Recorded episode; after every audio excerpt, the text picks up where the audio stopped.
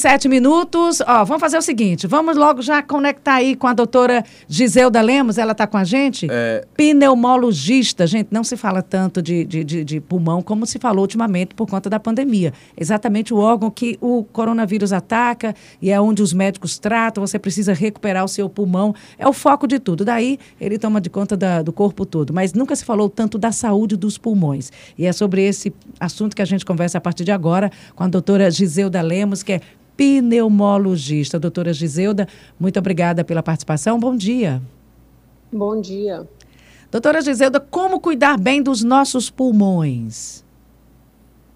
Então, cuidar bem do pulmão começa passando por não fumar. Opa, olha aí. É a principal dica. Não fume. Não fumar e evitar contato com fumaças, com fumantes.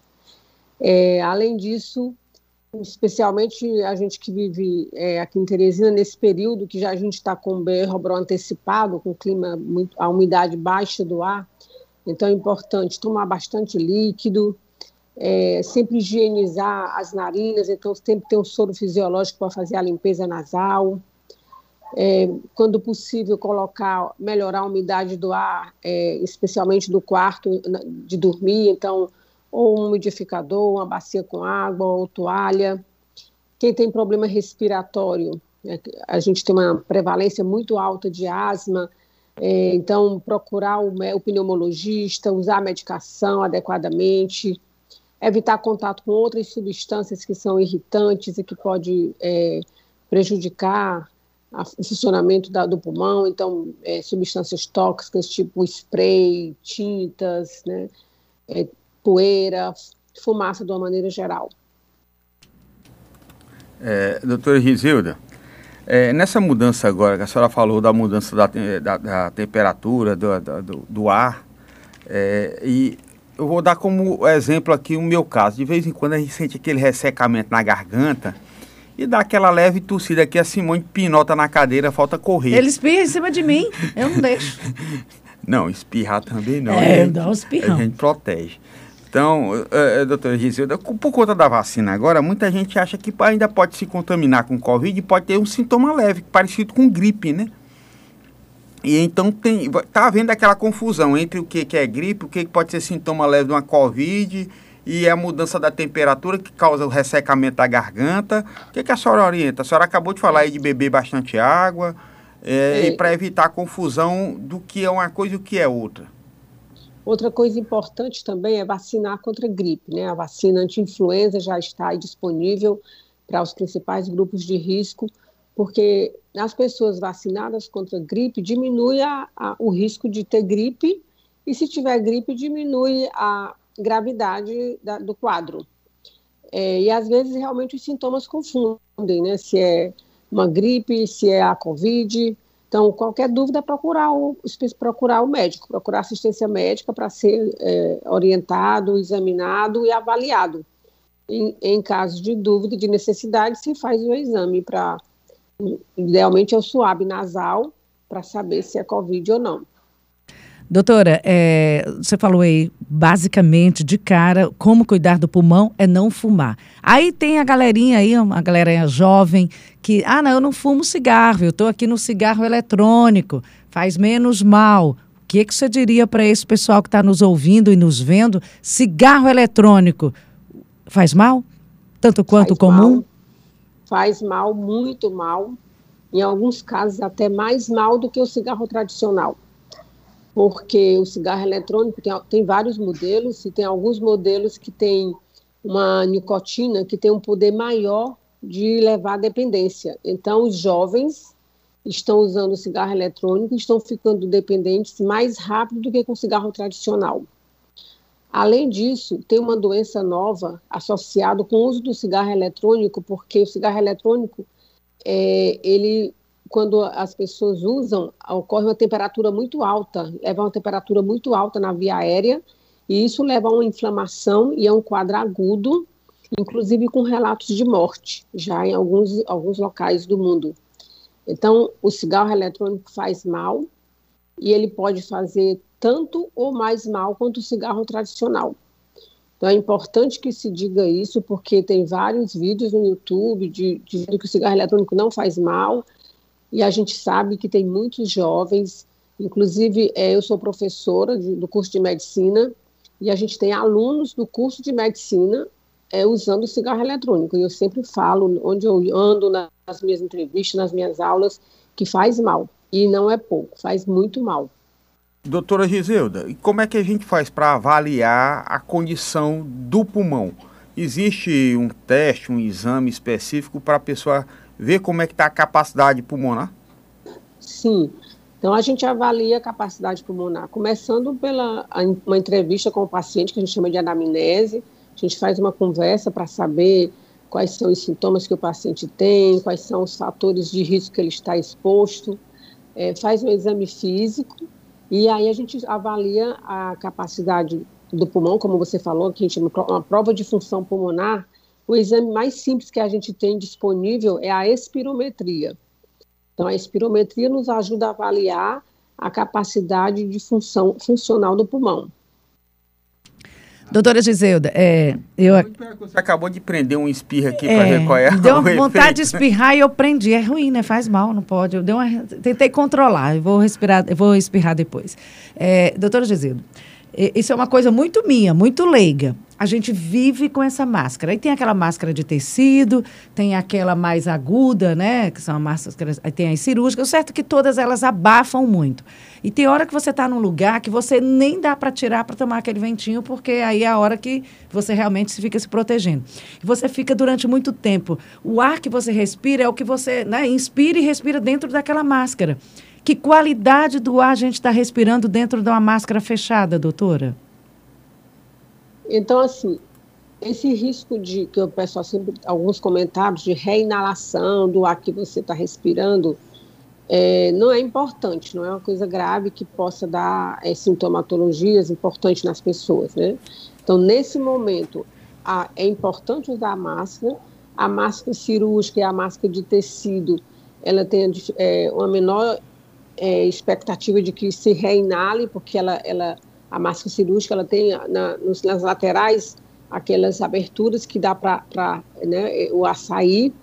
Então, nesse momento, é mais importante a gente se proteger contra uma provável infecção do coronavírus, especialmente se você está em um ambiente fechado e com mais pessoas, do que é, ficar se preocupado, ah, se eu estou reinalando, se, se há a qualidade não é tão, não tão, é tão boa. Então, o importante nesse momento, o uso da máscara é para proteção contra a infecção pelo coronavírus. É, doutora Gisele. Obviamente, obviamente, se você está num ambiente aberto, tá você pode não. realmente. Tá Olha, tem essa máscara aqui que o nosso produtor está usando. Essa daqui, ela veda completamente. É aquela que eu chamo que parece um tucano. É a N95. É a N95. 95. Então, é.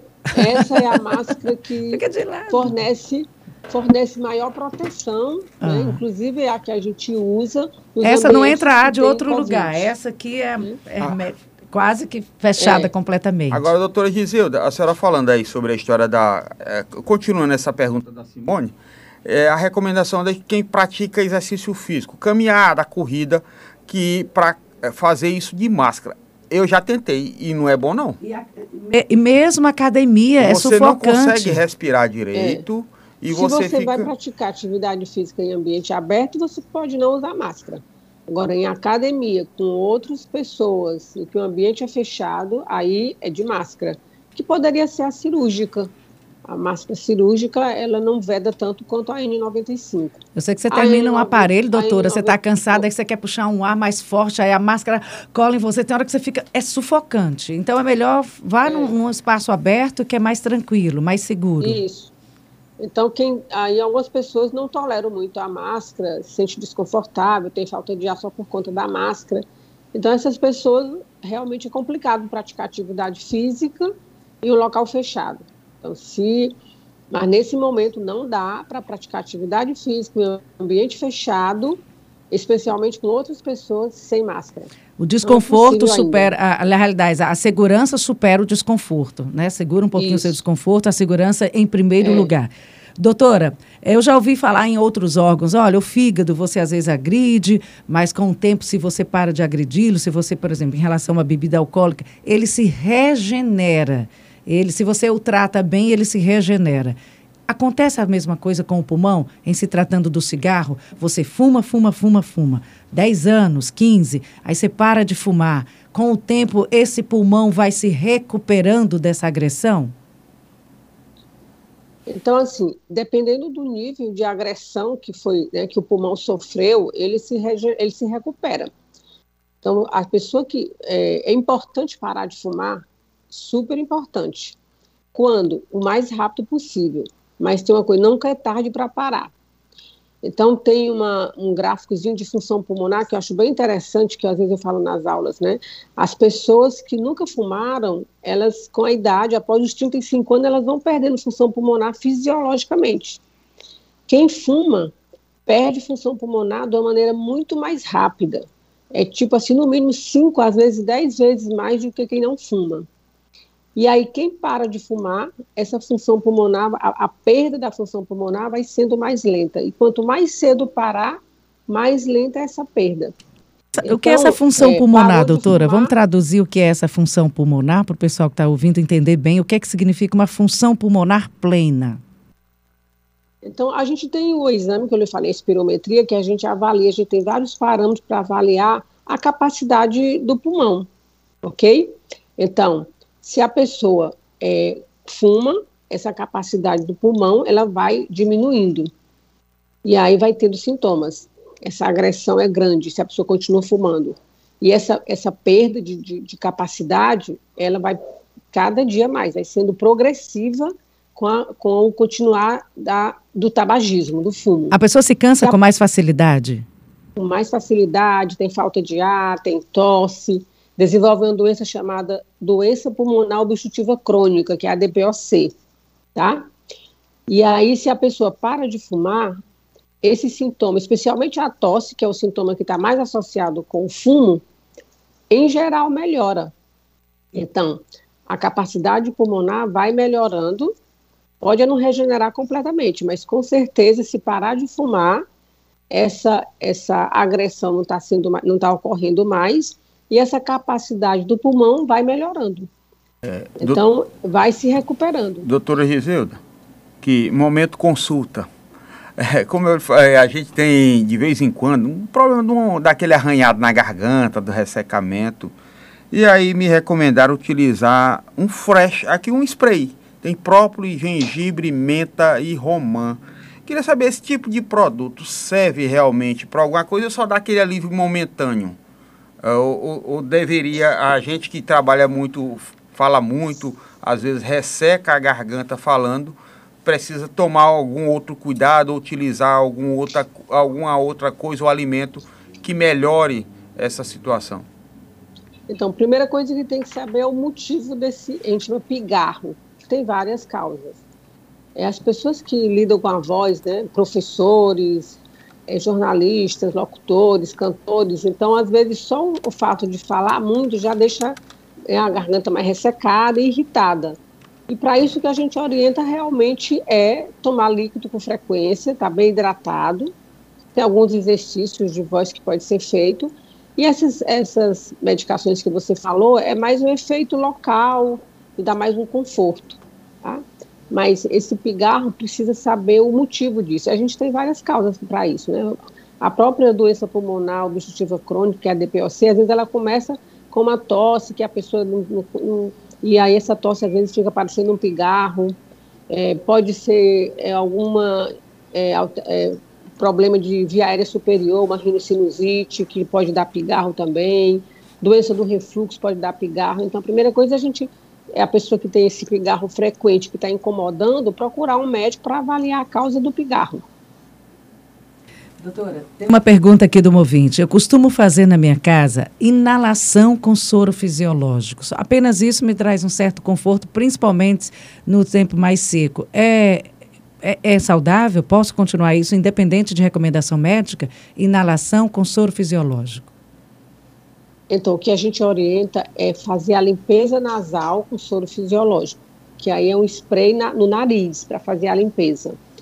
A inalação com, só com soro fisiológico pode irritar a via aérea, pode irritar os brônquios e piorar a tosse e até às vezes causar o que a gente chama de broncoespasmos, que é o, a diminuição do calibre da via aérea. Nos pacientes que têm mais sensibilidade, a inalação com, só, com, só com soro fisiológico pode piorar.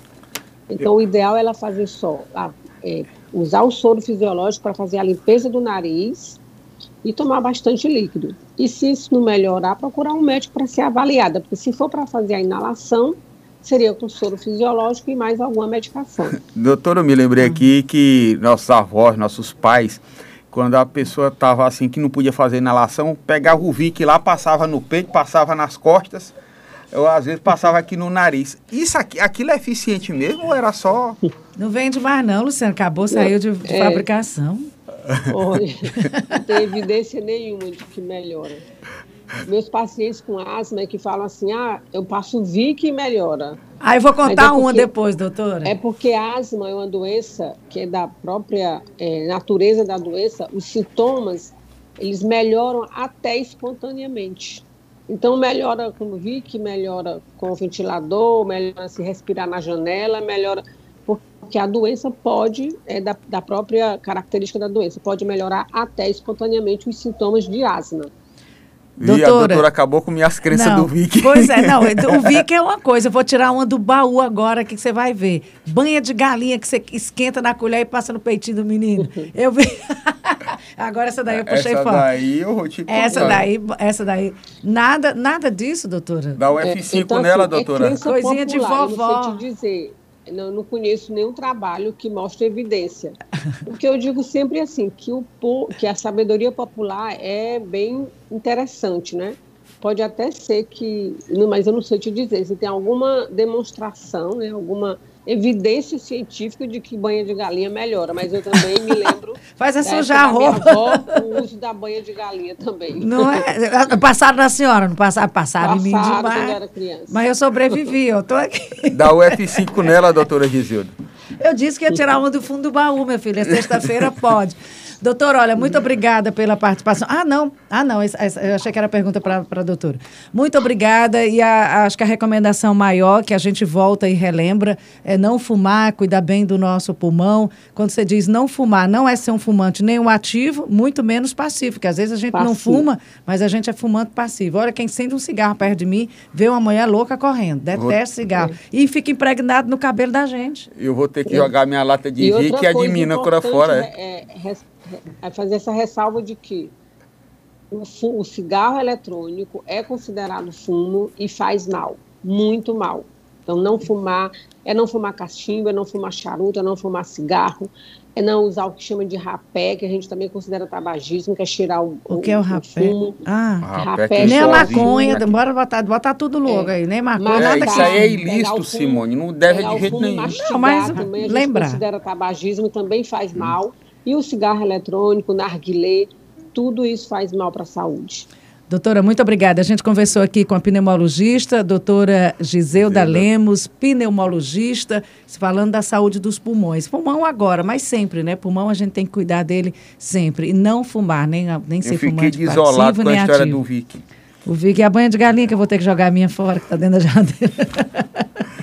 Doutora Giselda, muito obrigado. Bom final de semana. Ah. Saúde. Obrigada, Doutora Gisela, eu vou fazer só uma pergunta, que é uma pergunta capciosa. Pneumologista fuma? Olha, eu conheço um que deveria. fuma. Eu acho que profissional de saúde nenhum deveria pois fumar. é. Eu não fumo, nunca fumei, nunca coloquei um cigarro na boca. Olha aí. Porém, a gente tem alguns colegas pneumologistas que infelizmente fumam. Mas... Cardiologista come picanha gordurosa, é, né? Ora, casa de Ferreira, espeto de pau, né? Um abraço, bom dia. É porque Bom antes dia. de ser o profissional, ele é um ser humano. E o ser humano, né, tem dessas